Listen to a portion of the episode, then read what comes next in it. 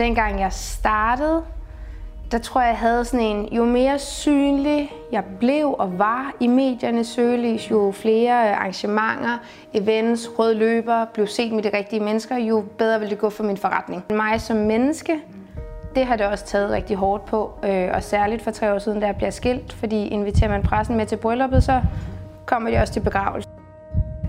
Hvorfor er det, jeg prøver at bilde alle andre ind, at jeg er så fucking fed, at de skal booke mig, og jeg skal lave det og det og dem for dem? For hvornår opdager de, hvor dum jeg i virkeligheden er? Fordi jeg havde svært ved at tro på det selv. Jeg lå i fosterstilling og ikke kunne bevæge mig, og var sådan, der er noget helt galt her. Velkommen tilbage til Startup-rejsen, præsenteret af Startup-huset. Du har mig, Mambo, med som vært. Startup-rejsen bringer de mest interessante gæster og fedeste iværksætterhistorier, som kan hjælpe dig med at få succes med din egen drøm. Vi er i dag ude at snakke med iværksætteren Ditte Julie Jensen. Hun vandt i 2018 den store bagedyst og driver i dag sit eget online kageunivers, by Ditte Julie. Hun er forfatter, foredragsholder, tv-kok, mentor, mor til to børn og meget, meget mere. Hun er en ægte superwoman. Vi hører i dagens episode om, hvordan hun blev iværksætter, og hvordan hun har skabt sin egen succesfulde virksomhed. Interviewet er hudløst ærligt. Vi hører, hvordan hun flere gange har været ved at knække sammen og haft udfordringer med selvtilliden og haft udfordringer op til halsen. Usikkerhed og manglende tro på egne evner har fyldt meget igennem hendes iværksætterkarriere. Glæd jer til et ærligt, sårbart og dybt interview. Husk, hele episoden også er filmet, hvor vi er ude og besøge deres kontor. Episoden kan findes på vores YouTube-kanal Startup Rejsen. Med det sagt, så sæt dig godt til rette og nyd rejsen. Velkommen tilbage til Startup-rejsen. Vi er tilbage med en ny episode. Vi er tilbage med en superwoman. Hun er iværksætter. Hun har sit eget forlag. Skriver kogebøger, kagebøger, har sit eget kageimperium. Laver en masse, vundet bagdysten 2018. Efter at råd ud, kom tilbage, endnu stærkere tilbage. Tak for vel, God research. God research, så er vi i gang. Tak fordi... 900 andre ting. Nej. 900 andre masser af bolde i luften, hvilket vi også kommer til at dykke ned i. Så tak fordi du, vi måtte komme og være her. Jamen selv tak. Vi er i Bredegade. Vi havde lidt udfordring med at finde det, men vi er her nu. så velkommen til. Tak. Hvordan har du det? Jeg har det godt. Altså lige nu vil jeg jo undskylde på både seere og lytters vegne, at øh, stemme er ikke, hvad det har været. Jeg er lige kommet hjem fra Smuk, og øh, det har jo ikke været der i tre år. Så jeg har festet for tre år Ja, på fem dage. På fem dage. Ja, det kan man jo godt. Ja. Ja, så, men ellers så har jeg det godt. Jeg vil sige, øh, corona har jo været en ting, når man er selvstændig, mm. og nu ligesom man er på vej ud på den anden side, mm. skal lige lande i det, tror jeg, og lande i de forandringer, man gjorde sig, de nye tiltag, man gjorde sig under corona, og lande i hele forretningen. Nu gav jeg jo lige en lille introduktion på, hvem hun var. Kan du lige prøve at sætte nogle ord på selv? Jeg gik selvstændig for seks år siden. Det gjorde jeg egentlig på baggrund af, at jeg havde været med i den store bagdyst. Røg ud i semifinalen, og jeg kunne bare mærke, at jeg egentlig ikke var færdig med kagerne, men vidste heller ikke lige, hvordan jeg sådan skulle gå videre derfra. Oprindeligt er jeg uddannet advokatsekretær. Jeg har under finanskrisen lukket mere end 200 konkursbord, blandt andet Stein Bakker, Amagerbanken, Fionia Bank, Penislægen, Jørgen E., Låsby Svendsen. Jeg har virkelig lukket nogle store konkursbord i Danmark, så jeg var også lidt ængstelig ved at skulle gå selvstændig. Og øh, da jeg går på barsel med min øh, søn, der beslutter jeg mig faktisk for, at det er nu, det skal være. Så han er lige fyldt 6, og det er min virksomhed også. Tillykke. Tak. Øhm, og derfra tror jeg egentlig bare, at jeg har haft rigtig, rigtig travlt. Mm. Og øh, det har både haft sine fordele og sine ulemper. Men øhm, jeg starter med bare, bare at lave opskrifter for andre virksomheder. Jeg starter med at lave kogebøger. Mm. Og øh, stille og roligt vokser det, øh, og det bliver til en forretning. Og i dag, der sidder jeg og har fire ansatte heroppe på domænet. Ja. Men alt i alt, så er vi, ja, med konsulent og sådan noget, er vi lige knap 10. Okay. 10 eller 11 ja. i forretningen i dag. Og øh, sidder i bestyrelsen i Danmarks største pensionsmalerselskab. For ligesom at være med til at rykke mm. det, og har undervist politikere i SoMe, og holder foredrag og laver en masse, har holdt bootcamp for iværksætter, været foredragsholder og mentor på Seedster. Nu kan jeg høre, hvorfor jeg sagde power woman. Det, det, det er alle de her ting, ikke? og masser mere. Men jeg vil faktisk gerne starte med dig et lidt andet sted, fordi mm. jeg ved, at du har gang i rigtig, rigtig, rigtig mange bolde i luften, og mm. også mor til to børn, og mm. masser ting at holde styr på. Ikke? Ja. Men den sådan ting, jeg ligesom, jeg læste mig, jeg lavede min research og sådan noget der, der har jo været meget i offentligheden. Ikke? Yeah. Øhm, hvordan er det egentlig at være i det her mediesøgelys hele tiden? Altså sådan, så det har jo sine fordele og sine ulemper, og jeg tror egentlig, at øh, dengang jeg startede, der tror jeg, jeg havde sådan en, jo mere synlig jeg blev og var i mediernes søgelys, jo flere arrangementer, events, rød løber, blev set med de rigtige mennesker, jo bedre ville det gå for min forretning. Mm. Det var sådan en lidt naiv, snæver, kortsigtet tilgang, jeg havde til det. Jeg har jo ikke selv valgt at blive offentlig, men det skete jo kvæg bagdysten, og jeg valgte altså oprigtigt at hoppe med på det tog, der rullede. Mm. Og jeg vil ikke nægte, at det jo selvfølgelig også er det, der er med til at gøre, at nogle ting har været mulige for mig. Men jeg tror, der er rigtig mange, der tror, at jeg er kommet sovende til mange ting, på baggrund af, at når hun har også været med i bagdysten. Ja, det er jo det, der har gjort det. Men sandheden er jo, at lige efter bagdysten, der lavede jeg jo vanvittigt meget canvas-salg, skrev til alle, ringede op til alle mulige virksomheder, og jeg har fået flere nejer end ja. Mm. Men jeg tror også, at der er nogen, der har sagt ja, ikke på baggrund af, at jeg har været med i en stor bagdyst, men på baggrund af det, jeg kunne. Men man har bare haft en anden holdning, så jeg også ligesom skulle kæmpe lidt med den. Mm.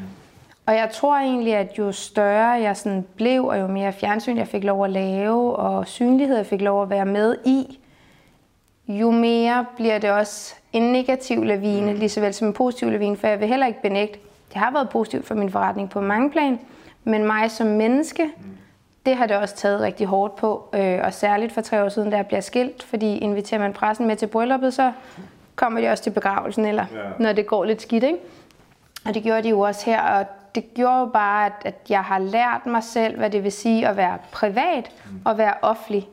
Og jeg tror, at den øh, skillevej kom først, da det begyndte at være en negativ omtale, mm. hvor man lærer at passe på sig selv i hele den det sælger de negative historier, de sælger jo, og man vil jo gerne... Eller Jamen det gør de jo alligevel ikke, fordi det kan godt være, at de sælger, men de sælger jo ikke... Det er jo ikke som at lave en, en negativ omtale for en forretning. Det er jo at lave en negativ omtale om en person, og jeg er jo min forretning. Så for mig så blev det jo personligt. Jamen, det, det sælger for medier, altså for ja, medier, ja, ikke for din side, nej, nej, det, nej, nej, ikke for din side, nej, nej, slet ikke. Altså, det er jo, men for dem så er det jo en god ja. historie, spændende, og okay, ja. nu har vi lige hivet den helt op, og så lad os hive den helt ned igen, ja, ikke? Så det, det var mere på den, altså, ja, den ja, måde, ikke? Men hvordan var det så med, altså, med, med det der skilsmisse, er det ikke, altså, at lige pludselig så de ind over os, altså... Jo, det, øh, det er ikke rart på nogen måde, men på en eller anden måde, så lærer du jo også at navigere i det. Øh, fordi der er jo ikke noget at skrive om, hvis den, det handler om tige stille. Mm. Så det er jo et andet sted, det det handler om. Men det blev jo meget personligt, og det tror jeg ikke, jeg var klar på. Hvordan fandt du ud af det, at de lige pludselig var ind over det? Det var jo blæst ud på alle forsider, så det var jo ikke sådan en skjult ting. Øh, men det var jo... Altså, I havde, I havde sagt det ud? Nej, nej, jeg havde ikke sagt det ud. Øh, nu er det ved at være så længe siden, at, at det for mig ikke længere noget, jeg ønsker at lade fylde eller lade snakke om, fordi at min eksmand og jeg er i dag et vanvittigt godt sted og har ikke noget som helst med min forretning mm. øh, at gøre den negative omtale på den måde, men det er tit, hvis vi skal drage det over i en anden kontekst, mm. at for ikke særlig lang tid siden, der lagde jeg op på de sociale medier, at jeg kunne mærke, at corona havde været hård, forretningen jeg trængte virkelig til et pusterum. Jeg trængte virkelig til at få noget frisk luft og noget ny energi. Så jeg havde booket en rejse ved at lytte til min krop og var sådan, nu skal jeg ud og rejse. Og det ligger jeg op. Og øh, det valgte medierne at tage og lave en overskrift, der hed, Ditte Julie forlader sine børn. Og et, jeg har en datter, der kan læse og googler i ny og næ, så jeg var sådan, jeg forlader ikke mine børn. Og i så fald, at forlade dem er for good, jeg rejser fra dem, hvis de skal bruge noget, men jeg rejser heller ikke fra dem, for de er alligevel hos deres far. Så jeg var sådan, den måde medierne nogle gange spænder en overskrift for at få et clickbait på, synes jeg kan være ubehageligt. Men jeg tror, jeg har lært at være sådan, det er øjeblikket, det er glemt om lidt, der er ikke rigtig nogen, der husker det. Er du en person, der hviler meget i dig selv? Mm, både ja og nej. Altså jeg tror, øh, på mange punkter, så arbejder jeg med at vil blive bedre til det og hvile endnu mere i mig selv. Der er også mange ting, der godt kan hylde det ud af mig. Og når først man er tæt på, for jeg tror, at mit team vil, vil sige både ja og nej, i form af, at de får jo også al min usikkerhed og alle mine frustrationer og bekymringer og kedattighed at vide. Øhm, og jeg føler, at jeg prøver gennem de sociale medier og gennem LinkedIn at vise et nuanceret billede af, hvem jeg er som iværksætter. Og at der er ikke en succes, der er skabt uden kedattighed, negativitet, frustration, afmagt, ensomhed. Men vi har en tendens til bare at vise succesen, og det gør også, at vi giver et forkert billede af for dem, der sidder og vil være iværksættere, og tænker, jeg vil bare det der. Men der er ikke ret mange, der er gode til at fortælle de første sider i bogen af, hvor hårdt det er. Bare glansbilledet. Ja, og det gør jo, at, at hvis du har knoklet i to år for et eller andet projekt, så vælger du at dele dit projekt, når det lykkes. Du vælger ikke at dele dit projekt i rejsen. Og der tror jeg et eller andet sted, at jeg ønsker at lukke folk ind i hele rejsen. Uden at man sådan udfritter, men man kan godt give nogle indikationer af, at det her det er autentisk. Ja, både op- og nedturene. Okay, så hvis vi tager den tilbage til 2015, så mm. du ryger ud i semifinalen. Hvad, hvad er det første, du gør derfra?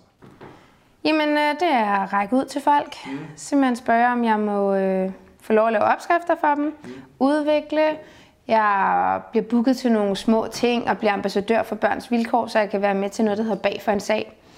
Og øh, så kontakter jeg en helvedes masse forlag. Samtidig med, at du er advokatsekretær? Ja. Okay, sejt. øh, spørger, om de vil være med til at lave en bog sammen med mig. Mm. Øhm, og så beslutter jeg mig faktisk for, at øh, jeg rigtig gerne vil det her. Man kan ikke rigtig lure, hvordan. Mm. Og så er jeg jo gravid med min søn, og så tænkte jeg, nu er det sgu nu at gøre det. Så jeg har egentlig ikke holdt barsel med min søn, for da han er et par dage gammel, har jeg lyst til at sige. Der render min mor rundt på Frederiksberg Allé med ham i en barnevogn og kommer op, når han skal armes, og jeg er i gang med at lave min første kogebog. Eller solo kogebog. Jeg havde udgivet en på det her tidspunkt med en anden. Og så øh, derfra, så tager den ene kogebog den anden, og det ene samarbejde den anden, og den ene kunde efter den anden. Hvordan var det at udgive sin allerførste kogebog? Det er det mest specielle, tror ja, jeg. Øh, men det er også fordi, det er sådan en... For mig var det en vild ting af at få lov at kunne kalde sig selv forfatter, mm. selvom at det er jo ikke som at skrevet en krimi. Ja. Men for mig var det bare ret vildt at få lov at skrive en kogebog. Men hvordan, altså, var, du, var du skræmt, eller var det skræmmende, sådan der, var man sådan der, køb, kommer folk til at købe det, eller, var, det, eller er du, var man bare sådan, okay, nu sætter jeg det ud i verden, og så ser jeg, hvad det så? Jeg tror, jeg tror faktisk ikke, at jeg havde altså, de store tanker om, kan vide, om det sælger eller ikke sælger. Jeg håbede selvfølgelig, at det ville sælge, men det, du er mere overvældet af sådan en lykke. Der var ikke særlig meget panik gemt i mig over, kan vide, om det nu ville sælge. Det var mere lykkesfølelsen af, at det var lykkes mig. Men jeg tror også, min første solo kogebog øh, på det her tidspunkt, der har man kendt til mig i lidt tid, for jeg havde udgivet en anden bog med en anden... Øh, hvor jeg havde været med til at lave den, og det var bare en kæmpe succes. Så jeg vidste jo godt... Okay, så du vidste allerede, der var... Ja. Øhm, men der, det er alligevel ret specielt at lave sin første lille papirbaby. Mm. Men altså i dag har jeg lavet 14, 14. og de er alle sammen lige specielle. Ja. Det har været lige specielt hver gang at lave en kogebog. Øh, men da jeg har likviditet nok i min egen forretning, vælger jeg at lave mit eget forlag egen forretning, fordi jeg har en øh, grafiker tilknyttet, og jeg har en øh, skribent tilknyttet, og så kan jeg jo selv tage billederne, jeg kan selv bage dem. Og på den måde kunne vi faktisk ret hurtigt lave vores eget lille forlag og få skudt en masse bøger afsted. Mm. Ja. Men så når I, hvad det hedder, hvordan ender du så med øh, hvad det hedder, droppe advokatsekretær? Altså, var det bare sådan, var det efter den bog, eller hvornår, hvornår var det? Nej, det var da jeg gik på barsel med min søn. Ja, og så var det jo så, at jeg begyndte. Hvordan var springet? Altså, fra at. Vidste du, inden da du skulle til at gå på barsel, vidste, så var det der, du tænkte, okay, nu går jeg. Så jeg lavede min søn, fordi jeg ville gå selvstændig. okay. Ja. Så det var ligesom lidt sådan fripas -agtigt. Nej, det var bare som i sådan... Jeg kunne ikke lige lure, hvordan jeg skulle gøre det, og derfor besluttede jeg mig faktisk for, at når så laver jeg et barn, for så kan jeg det mindste komme på barsel, og så må jeg tænke det igennem der. Jeg havde ikke tænkt, at min barsel skulle være startskuddet. Jeg tænkte bare, så er det der, jeg kommer til at lægge nogle interessetimer, prøve at bygge det op, prøve at lave en konstellation. Men den var jeg jo allerede i gang med at lave, da jeg stadig var advokatsekretær og var i fuld gang. Hmm. Ja. Hvis det ikke var gået, var du så, altså, var planen så, at du skulle tilbage til det job? Øhm, jeg ved ikke, om jeg skulle tilbage til lige det job, men jeg havde lavet en aftale med min eksmand om, at nu sparer jeg op til, at jeg kan være med til at betale termin på vores hus mm. i 6 måneder. Mm. Og herefter, hvis ikke jeg kan betale min andel, så lover jeg at tage et deltidsjob et eller andet sted. Men jeg tror, det er enormt vigtigt, øh, eller en vigtig pointe at give med videre, det er, jeg tror, du er nødt til at nå til en erkendelse af, at springet er det vigtigste at tage, fordi så mærker du også ilden under dig. Alle dem, der går med en drøm om at gå selvstændig og stadig har et fuldtidsarbejde, der er jo ikke noget ild, der er jo ikke noget, der brænder, der er ikke nogen penge, der skal indhentes, så man har en, en tryg base i at have en fuldtidsindkomst eller en deltidsindkomst, så der er, ikke, der er ikke den der samme ild, så bliver det sådan noget interesse, det vil sige, det bliver lidt halvfladt, i stedet for at være sådan, okay, nu giver jeg mig selv en deadline, jeg har det her job et halvt år, og det har jeg kun for at lægge til side, jeg skal leve skrabet, for det kommer også til på den anden side. Og så det budget, jeg ligesom får skabt, det kan give mig fem måneder til, at jeg kan knokle, uden at være bange for, at pengene kommer ind, så man kan så en masse frø i marken. Øhm, og det tror jeg bare er enormt vigtigt, at man husker sig selv på, at springet i sig selv er ikke farligt. Det er mere tiden, noget tid efter, der er farligt. For lige når du springer, så har du så meget ild i røven, du har så meget at gå på mod, du er så fokuseret på, at det skal lykkes. Men på et eller andet tidspunkt, så kommer der sådan en down, hvor at, så får man nogle nejer, eller så lykkes det ikke lige. Og det er der, jeg tror, man skal bevare roen en lille smule. Hvad tror du så, grund, der er jo rigtig mange, som ikke tager det her spring. Øh, hvad, hvad tror du grund til det er, at folk ikke tager springet så? Jeg tror faktisk, der er flere grunde, men jeg tror, at de største grunde er overtænkning. Vi øh, lever generelt lidt mere af frygt end af drømme, og det gør, at vi frygter, at det ikke lykkes. Vi tænker øh, nedtursperioden igennem. Vi frygter, at vi ikke kan betale til hus og hjem. Og ja, der er jo faste udgifter generelt, der skal, øh, hvad kan man sige, passes. De øh, passer jo ikke sig selv, men hvis man virkelig drømmer om det, så må man også gå på kompromis, og så må man leve skrabet og spare en masse penge sammen, sådan så man i hvert fald har, ja, de her, jeg har lyst til bare at sige to måneder nærmest, ikke? Øh, men jeg tror virkelig, det generelt er overtænkning, for jeg får tit spørgsmålet, hvordan turer du springe ud? Jeg har aldrig tænkt, at det var et ture, for jeg kunne ikke lade være.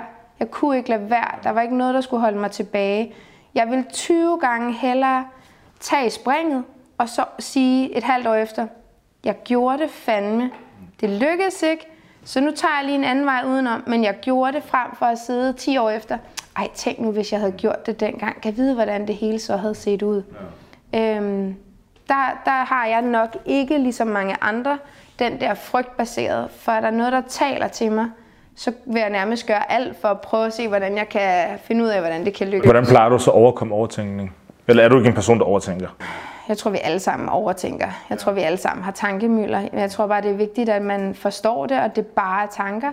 Og at man er i stand til at slukke for de tanker, og at man øh, finder nogen, man stoler på og taler højt, når man har overtænkning, som i virkeligheden også kan berolige en, eller sådan, ja.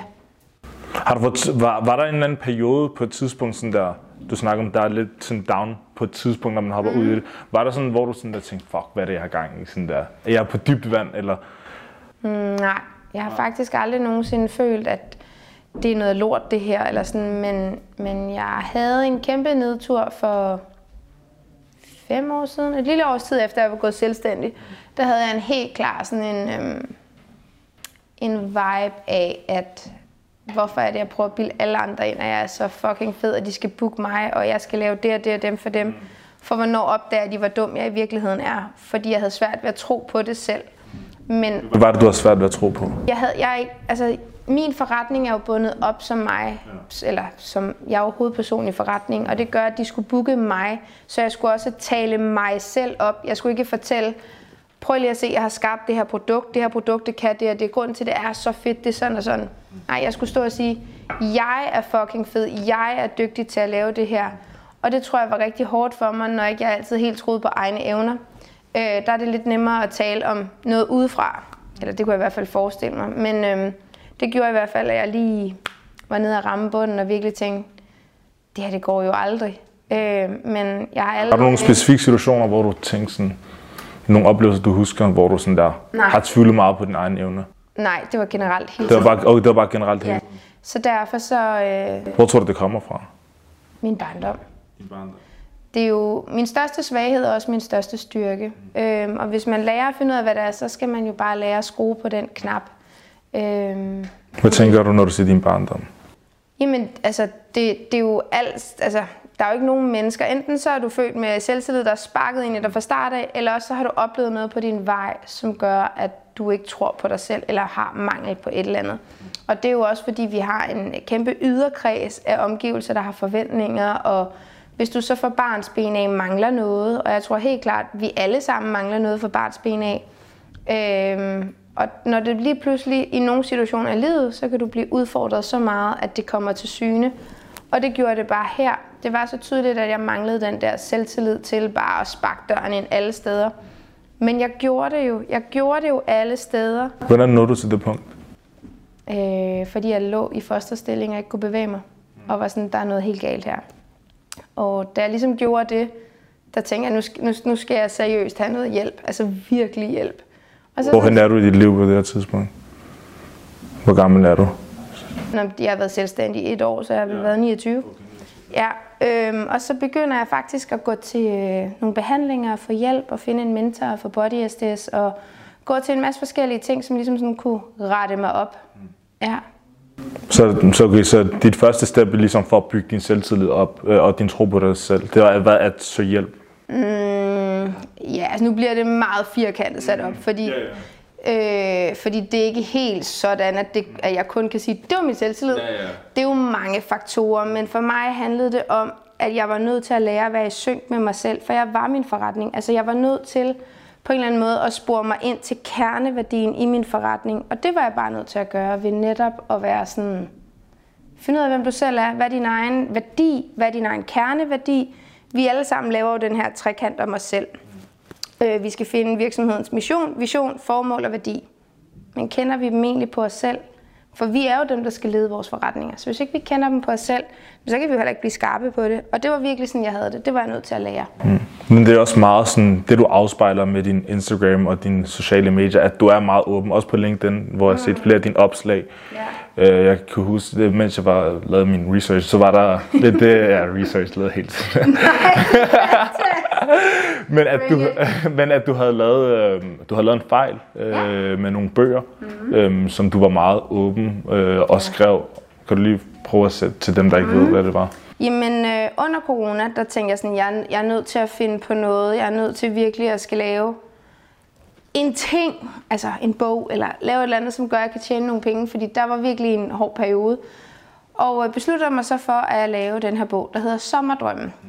Og det jeg tænkte sådan, det bliver min redning. Mm. Og øh, sommerdrømmen ryger i trykken, og øh, alt er godt, og vi står og venter på den, og vi var sådan lige lidt forsinket grundet corona. Øh, det var svært at få papir hjem og alle sådan nogle ting. Og så øh, to dage før den skal sendes afsted, hvilket vil sige et par dage før den skal lande hos os, der ringer de fra trykkeriet og er sådan, Ditte, har du opdaget, at, der, at bogen hedder Sommer er drømme på ryggen, men på forsiden står der det rigtige. Og så er jeg bare sådan, fuck, fuck, fuck. For på det her tidspunkt, der er øh, sommer, altså bogen er solgt ind til øh, Imerco. Den er solgt ind til altså samtlige boghandler landet over. Og var sådan alle, når du så har bogen stående på en hylde, så står der sommer er drømme, og når du så hiver bogen ud, så står der sommerdrømme. Og det var bare sådan, det dur ikke. Og vi prøvede virkelig i teamet og tænkte sådan, okay, er det okay, skal vi række ud? Bare sådan, nej. Vi må på et eller andet tidspunkt sælge den her bog på en eller anden måde, eller jeg ved ikke, hvad vi skal gøre med den. Så vi er nødt til at trykke en ny omgang. Så jeg går ud på Instagram og de sociale medier og fortæller, at ej, corona har fucket det hele op, og sådan noget. Vi kommer det, lige om lidt. Jeg fortæller ikke sandheden om fejlen. Øh, og øh, så kommer den nye sending hjem, og vi begynder at sende ud, og heldigvis så går det rigtig godt. Så vi skal allerede her ret hurtigt i processen trykke tredje oplag er det jo så nu, eller to i det andet oplag. Men det gør jo, at jeg pludselig ligger inde med øh, en regning for tre gange bøger. Øh, og det er lidt over 200.000. Og den likviditet havde jeg jo ikke, for jeg havde bare regnet med én. Og, øh, og det gjorde faktisk, at det blev sværere og sværere. Jeg kunne ikke rigtig dele den der glæde og succes med salget, der gik på bogen. Og øh, vi mangler likviditet, og til sidst begynder vi ikke at sælge nok. Og så tænker jeg, okay, nu, øh, nu går jeg ud, og så fortæller jeg ærligheden. Jeg fortæller ærligheden om, hvad det koster at lave en bog. Øhm, normalt snakker jeg ikke særlig meget økonomi. Oh, undskyld.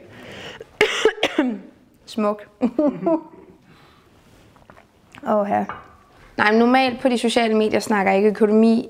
Jeg vil rigtig gerne fortælle nogle ting, når de er svære, men for mig var det svært her, fordi det var jo en fejl, men det var jo ikke sådan en fejl, man kunne plante på nogen eller noget. Det var bare noget lort, rent økonomisk også. Så jeg vælger faktisk en aften at fortælle Instagram. Jeg havde ligesom været ude nogle gange og være sådan, åh, der er nogle ting, der driller lidt i firmaet, og vi er lige vidst at finde ud af, hvordan omledes. Og så fortæller jeg så en aften, at øh, det er faktisk det her, der driller, og det her det er virkeligheden, og det er det her, det koster at lave en bog. Jeg har brugt så så mange timer, så skal der så så meget ind. Vi opdager den her fejl, vi vælger at handle på den her måde, og det gør, at vi ligger inde med 3.000 bøger med fejl på, plus vi betaler lagerleje for den. Og så, øh, så var jeg sådan, så nu, øh, nu ved I, hvorfor det er lidt svært, men nu må vi simpelthen finde ud af, hvordan vi gør det. Var du nervøs, da du skrev opslaget? Øh, det var også tale stories. Nå, tale stories, Ja. okay. Øh, Eller da du sagde det? Nej, det var egentlig ikke. Øh, jeg var sådan, nu, nu fortæller jeg det bare. Jeg havde lyst til at prøve at stå stærkt i min sårbarhed, faktisk. Og da jeg så gjorde det, så var det bare sådan, folk var sådan, seriøst, den fejler jo ikke noget, bare sælg den med en lille smule rabat. Og så da jeg kom på kontoret, så var jeg sådan, er det det, vi gør? Fordi den, øh, den idé havde vi jo selv haft. Men vi synes også, det var rigtig svært at sælge en bog, der var identisk med den rigtige udgave til en rabat. Fordi så ville de jo ikke købe den rigtige bog. Jeg ville jo hellere tjene den fulde valuta for en bog. Men jeg ville også gerne af med dem her, så jeg var også ved at være desperat. Og så bliver vi enige om, at vi laver en øh, rabat på bogen, og smækker den op og fortæller, at det er altså den her, der hedder Sommer er drømme. Øh, og den koster så også meget, men den fejler jo ikke noget. Vi bestiller for vores eksterne lager, bestiller vi 500 bøger hjem, for jeg tænkte, det er det, vi får solgt hen over det næste stykke tid. Så må vi se, hvad vi gør med resten. Så går der tre timer, så er de første 500 solgt. Og jeg er sådan, hold nu kæft. Og vi åbner bare op for, at de kan bestille, altså, den, altså at der er 3.000 bøger, og så må vi se, hvad vi selv, er, hvad vi solgt, så må det jo komme hjem. På 24 timer, der er over halvdelen solgt, altså over 2200 bøger solgt. Og vi er bare sådan helt blæst bagover og har hverken emballage, silkepapir, vi har intet klistermærker til at sælge så mange bøger ud. Så må jo bare ringe og få ekspres leveret det hele. Vi boede op i Esplanaden på det tidspunkt. Og må få det hele bestilt hjem. Og så da vi mangler lige sådan et par bøger, så vælger jeg så at dele den her rejse. Fordi jeg bare sad og græd i alle mine udprintede labels og var bare helt overvældet af den kærlighed, jeg egentlig fik til noget. Og folk købte en bog, uden de overhovedet kunne bage, men bare for at støtte op af min forretning. Jeg tror, det var den sådan varme, jeg slet ikke havde forventet at få. Så jeg lavede et opslag på LinkedIn, og på under en time var resten af bøgerne solgt, og jeg var sådan, jeg er næsten overbevist om, at jeg har 5.000, så havde vi også solgt det. Ja. Fordi jeg tror ikke så meget, det var det, det var en kogebog, men folk kunne virkelig mærke den der øh, sårbarhed, og ville gerne støtte op om, at det her kunne være med til at redde min forretning. Altså, at det var så lidt, de skulle give mig for, at det lykkedes mig at komme i mål og kunne komme videre med nogle andre drømme i forretningen. Og igen tilbage til, at jeg tror også, det har noget at gøre med, at fordi jeg har valgt hen over så lang tid at dyrke, min Instagram er jo den største platform for mig, hvorpå jeg kan være et talerør om min forretning. Fortælle, hvad jeg laver, hvorfor jeg laver det, hvem jeg er, hvad jeg gør. Så de mærker jo kvinden bag forretningen. Så alt, hvad jeg gør på de sociale medier, er der jo en strategi og tanke og omtanke bag. Og det mærkede jeg her, at det både, eller det bare i hvert fald frugt. Og det gjorde, at øh, vores seneste bog, Sommer af Drømme, blev den øh, største succes af dem alle. ja, det er helt vildt. Ja. ja. Nu når man sådan der, nu kommer jeg bare i tanke om, nu når man deler sin sårbarhed sådan der, mm. det gør jo også en meget sådan åben. Hvordan, hvordan håndterer du det? Eller er, du, er det igen er det det med, at du er god til at navigere? Fordi... Nej, når man deler sårbarhed, så kan det jo være sårbarhed på mange måder. Mm. I denne her forstand øh, er det jo en sårbarhed, hvor selvfølgelig kan der være nogen, der skriver, at den fejler du dig selv udenom, hvis det var det. Men det er jo en sårbarhed omkring noget forretningsmæssigt, som gør, at folk vil jo enten vælge at støtte op om det, eller gå udenom det. Mm. Øh, hvis jeg deler noget sårbart omkring mig som menneske, så kan jeg godt mærke, at det gør jeg kun, hvis jeg føler, at der er et budskab med det, andre kan få glæde af det.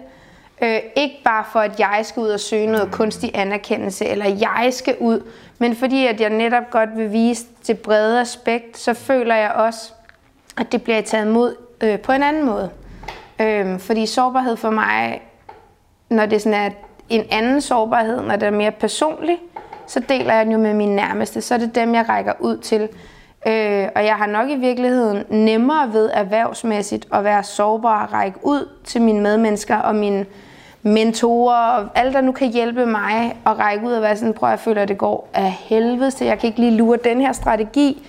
Øhm, jeg tør også i mit team at være hudløs, ærlig og sårbar omkring, hvad jeg tænker om min forretning. Øhm, og den sårbarhed ser jeg ikke noget skræmmende i. Det er meget mere, når det er mig som menneske, det kan være lidt svært. Har du på et tidspunkt nu med så mange bolde i luften, på et tidspunkt været ved at brænde ud? Nej. Nej. Jeg kan godt i korte momenter føle, at jeg ikke kan knække koden til et eller andet, eller jeg savner ny inspiration eller en ny idé. Så kan jeg godt føle, at jeg er sådan, sådan lidt ved at brænde ud. Men så ved jeg heldigvis i dag, hvad jeg skal. Hvad gør du? Tager på ferie, tager på forlænget weekend, skal bare langt væk, hvor jeg får ny inspiration til hjernen. Mm. Så er det også vigtigt altså, at få koblet af. det er sindssygt vigtigt. Altså, jeg, øh, jeg bliver så ked af det, når jeg ser iværksættere, der tror, det er sejt at dele på sociale medier, at man skal have travlt, og man skal burde sig selv inden, og man skal ikke have et socialt liv, og ej, jeg har ikke været til en eneste familiefødselsdag i to år, eller jeg har ikke været på en eneste ferie, hvor jeg bare tænker, hvordan kan det være en drøm? Hvordan kan man synes, at det er en drøm at gå selvstændigt? Det er jo for at udleve noget, det er jo ikke for at begrænse sig. Jeg er med på, at det at gå selvstændig kræver fucking hårdt arbejde, og jeg har også knoklet flere timer, end jeg nogle gange havde i døgnet, for at tingene skulle lykkes. Og det kan vi alle sammen godt gøre i en kort periode, Men det skal ikke blive en livsstil. Det er ikke det, der er meningen. Øhm, og jeg ved ikke, om jeg har den indsigt med, fordi at jeg jo ikke prøvet at være selvstændig uden børn. Og når du har børn, har du bare en helt naturlig bagkant og buffer, og nogen, der hiver i dig.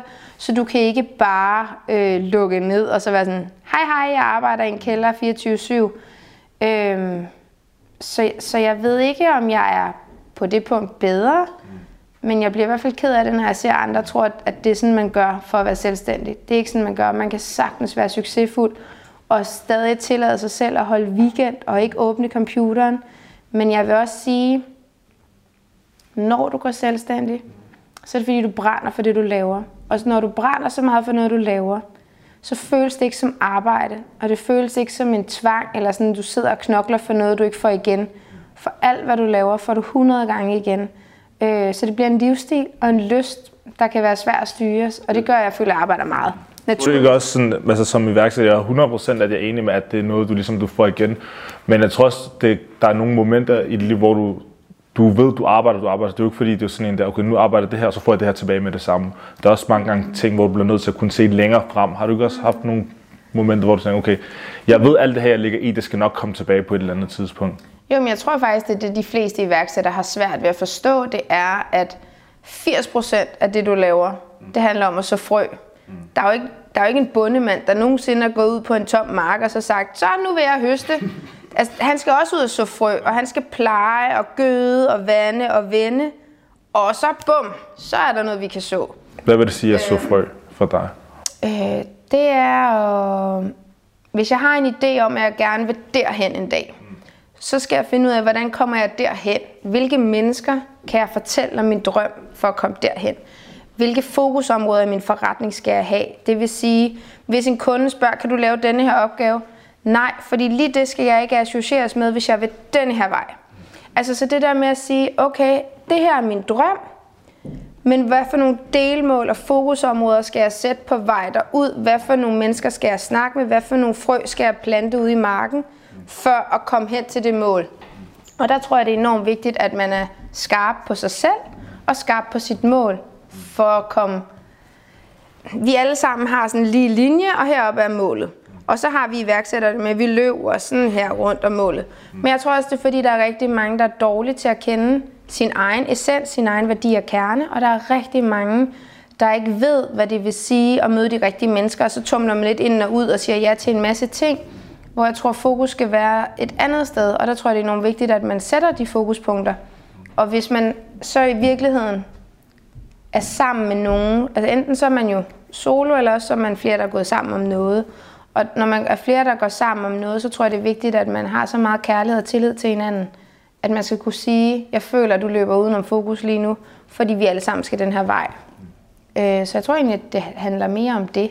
Nu kommer jeg også i tanke om, sådan, at du siger, at ligesom man har sin drøm, øh, og man har det her mål. Ikke? Men der vil jo også altid være udfordringer på vejen. Altså, det er jo ikke, fordi alle vil kunne se, altså ligesom, det er kun der har dine øjne, du kan se det, du ser for dig, og du har en vision med det, du gerne vil. Mm. Øh, de vil måske ikke kunne se den, han vil måske ikke kunne se den, og det, altså, selvfølgelig. Hvordan har det været sådan der, der må have været nogle nejer på vejen øh, derhen. Hvordan holder man fast i ligesom sin drøm og ved, okay, jeg ved, at det er det her, jeg gerne vil? Mm, altså det er egentlig to vidt forskellige ting i min verden, fordi det at have en drøm, mm. og det at have fokus på drømmen, mm. det behøver du, du og du ikke at kende, men det er min opgave med min drøm at fortælle dig, hvad jeg drømmer om, for jeg kan plante et frø i dig, for at du husker mig en dag, eller sådan du ved. Men det at få nejer på vejen, det er bare en del af rejsen. Øh, og igen, hellere gå ud og så være sådan her. Prøv at høre, venner, jeg synes, det er så hårdt for tiden. Jeg har den største drøm nede i maven, og nu har jeg rækket hånden ud til fem, og jeg har fandme fået fem nejer. Så man lige får sådan en, prøv at høre, det er nederen. Men jeg bliver ved, for jeg kæmper, jeg vil det her. Øhm, og, og nogle gange så tror jeg også, at når man har fået lidt nej, modvind, bump på vejen, så har vi en tendens til, at så finder vi en ny vej. Og der er det bare vigtigt, bliv nu på den vej. Bliv ved med at tro på det. For hvis ikke du tror på det, så kan du heller ikke få andre til at tro på det. Mm. Og hvis du tror på det, så kan du få alle til at tro på det. Ja. Så bliv ved, selvom du får nej. Og egentlig så vil jeg sige, der bliver snakket så meget om i iværksætteriverdenen, at uh, vi begår mange fejl. Mm. Hvorfor skal fejl være negativt? En fejl for mig er absurd vigtige learnings i alt, hvad jeg laver, Øh, fordi en fejl betyder, at jeg gjorde noget. Så det godt være, at jeg gjorde det forkert, eller det ikke gav det udslag, jeg gerne vil have. Men jeg lærte af det, og kan nu gå denne her vej. Eller, okay, så skal jeg ikke gøre det igen.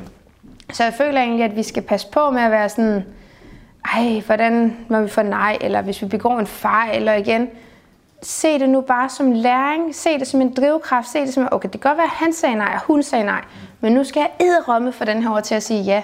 Brug det som en drivkraft i stedet for at fylde det ind som negativt, så brug det som noget positivt til at få endnu mere push bagpå. Er du, er du sådan en, der jeg, du vil gerne modbevise folk, hvis de siger nej til dig? Kæmpe ja. Kæmpe ja. Du skal ikke sige, at jeg ikke kan, så gør jeg det. Gør. Har du haft nogen sådan, der... har det været hele mit liv. Har du, været, har du været nogle oplevelser sådan der, hvor du sådan der er kommet tilbage, og så alligevel overkommet det, eller modbevist folk? Stort set alt. Er der nogle ting, du kommer i tanke om, når jeg spørger dig? Jamen det er alle uddannelser, alt hvad jeg har taget, alt hvad jeg har gjort hele mit liv.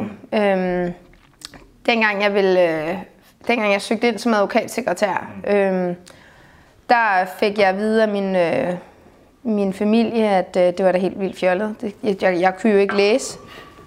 Så skal jeg fandme nok bevise. Så jeg tog uddannelsen og var dybt ulykkelig i to år. Kæmpede mig igennem uddannelsen, kom ud med et 12-tal og sagde, se, jeg kunne godt, jeg blev advokatsekretær.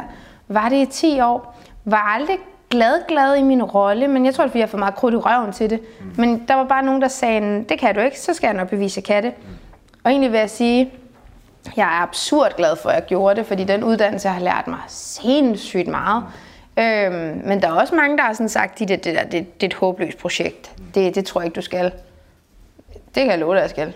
Er der, ikke nogen, er der nogen, der har tænkt det, sådan, når, da du sagde, at jeg vil gerne kære? Nej, jeg føler ikke, der er nogen på noget tidspunkt, der sådan har, har stillet mistillid til kagerne, for de mm. vidste jo godt, at jeg kunne bage. Mm. Men jeg tror sådan, frygten, altså, og det er også nogle gange det der med, det kan være svært, at jeg har aldrig set det som en frygt, men når jeg så deler det i min familie, mm. så begynder deres frygt, og så begynder jeg at tage deres frygt ind. Ah, så smitter det dig. Så smitter det jo af, for det var ikke en bekymring, jeg havde, men nu har jeg den, fordi du har plantet den i mig.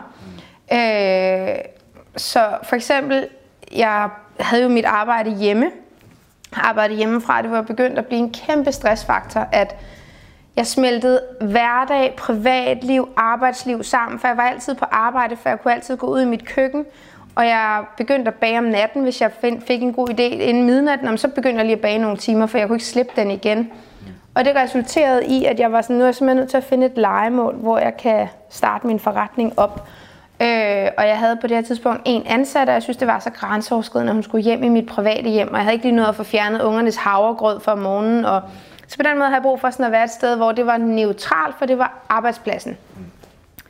Og der fandt jeg et legemål øh, på Esplanaden.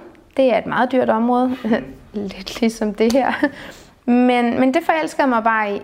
Og der var der mange, der havde en kæmpe skepsis til, ej, ej, ej, ej, det er da ikke de penge værd. Og jeg var bare sådan, det er alle de penge værd, for der er flere grunde til, at jeg vælger at flytte op på Esplanaden, for jeg har brug for, at mit firma får det step op af seriøsitet, af at være sådan, det bor her, og det kan det her, og jeg, når folk kom, så vil jeg gerne have, at de kom til et nice lokale og lækre ting og sådan. Så det kan godt være, at det kostede lidt, men det var jo for at bevise noget andet. Og nogle gange så er det jo også bare at tage chancer. Mm. Det værste, der kunne se, det var, at jeg ikke havde råd til det, så kunne jeg bare flytte igen. Mm. Øhm, men det skulle jeg heldigvis ikke.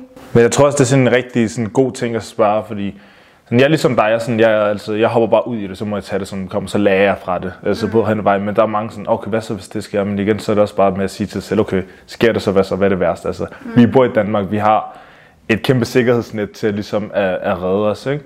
Øh, så det tror jeg 100% du har ret i med at tænke, okay, hvad er det værste, der kan ske, ikke? Mm. Og så sige det til sig selv. Nu når du ligesom, der er meget af virksomheden, der er bundet op på dit personal brand. Mm. Har det været sådan der svært at opbygge, eller er det noget, der sådan der er kommet?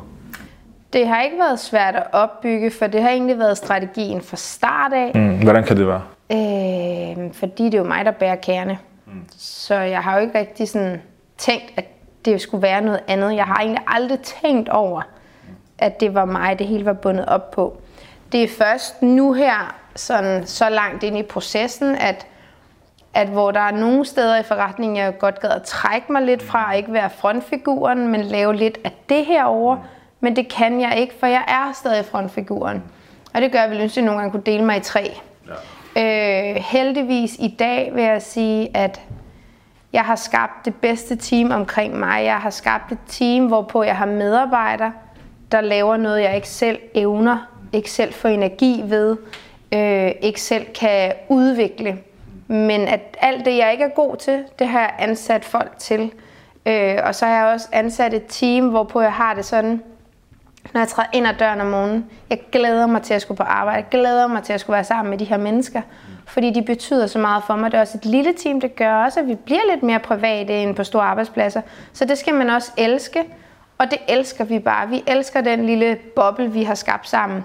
Og det tror jeg er enormt vigtigt, at man finder nogle mennesker, som man virkelig godt kan lide at være sammen med, øh, men også ansætter sig ud af det, man ikke selv får energi ved. Så lige snart man har det budget, eller har det overskud i forretningen, så ansæt sig ud af det, for man kan ikke være alt i forretningen. Ja, men jeg hørte også, du sagde nemlig, hvis du i en anden podcast, der hvor du sagde sådan, at hvis man har 5.000 i overskud, ja.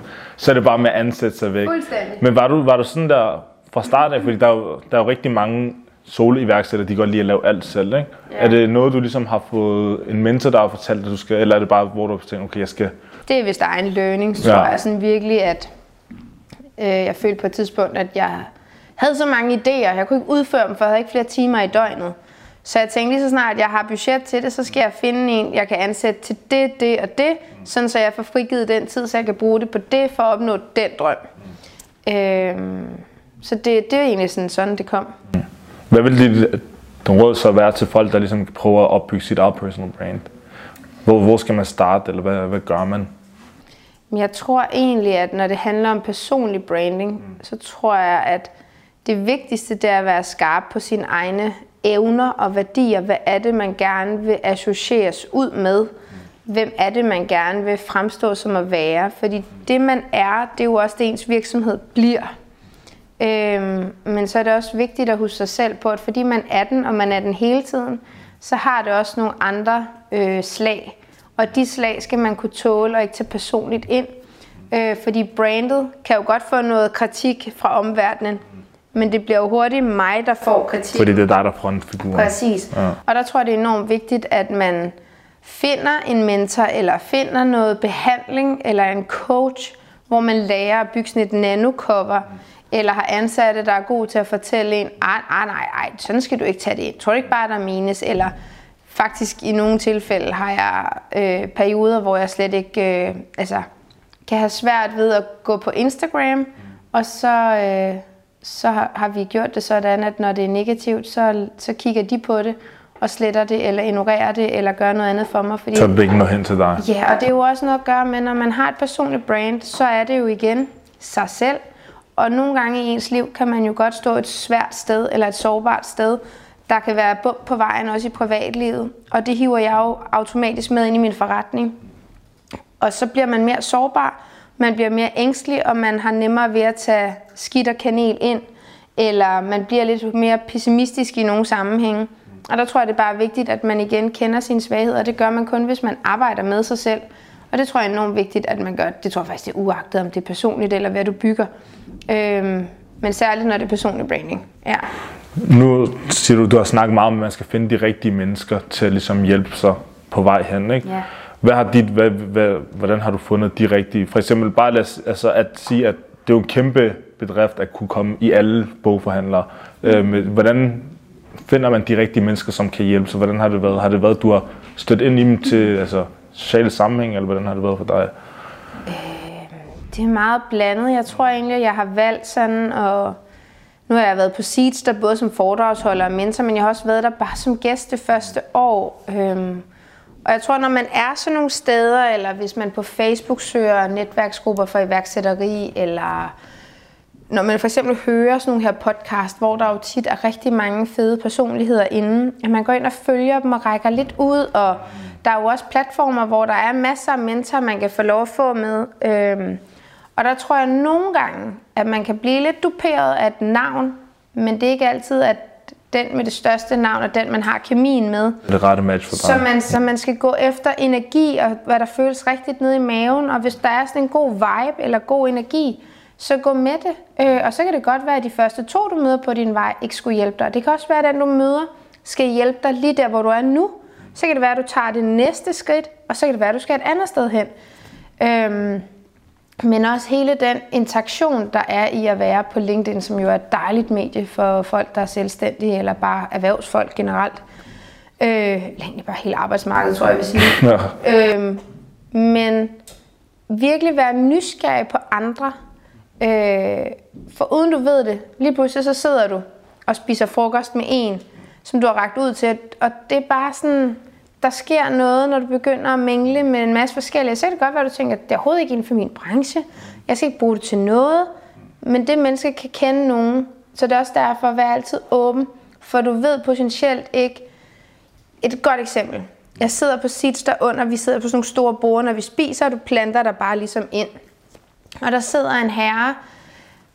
Han er måske tæt på de 60, tror jeg, eller sådan. Og umiddelbart var min første tanke, mm, ham, ham, ham, ham kan jeg vel ikke bruge til noget, sådan lidt tavligt sagt. Og så spørger han, hvad jeg laver, jeg fortæller dem, hvad jeg laver. Og så sidder manden, Gud hjælpende, og arbejder med noget af det vildeste inden for fødevarebranchen. Og det var der så meget ham, jeg skulle være sammen med og kommunikere med, og ham jeg lige skulle tage en kaffe med. Fordi jeg havde nogle spørgsmål til noget, jeg var i gang med, og hvad for en retning. Og så kendte han nogen, og så kendte han nogen. Så man må aldrig være forudantaget. Vær åben. Fortæl altid, hvad du laver, hvem du er. Fortæl os gerne om dine drømme. Vi har en tendens til, at vi er så bange for, at andre stjæler dem. Ja. Fortæl om dine drømme. Plant nu de frø ude. Fordi selvom at du føler, at andre stjæler din drøm, så, så er det jo stadig din drøm. Og du er ikke den, eller ham eller hende, hvilket gør, at vi mange, der laver det samme. Ja. Men det vil aldrig blive det samme, for vi individer, vi laver det på hver vores måde. Og der er et marked for os alle sammen. Der er plads til os alle sammen. Så man skal bare tage en bid af tallerkenen. Der er plads til os alle. Hvad vil du give et råd til dig selv, hvis du skulle starte igen forfra? Uff, det var en god en. Øhm, hvis jeg skulle starte forfra,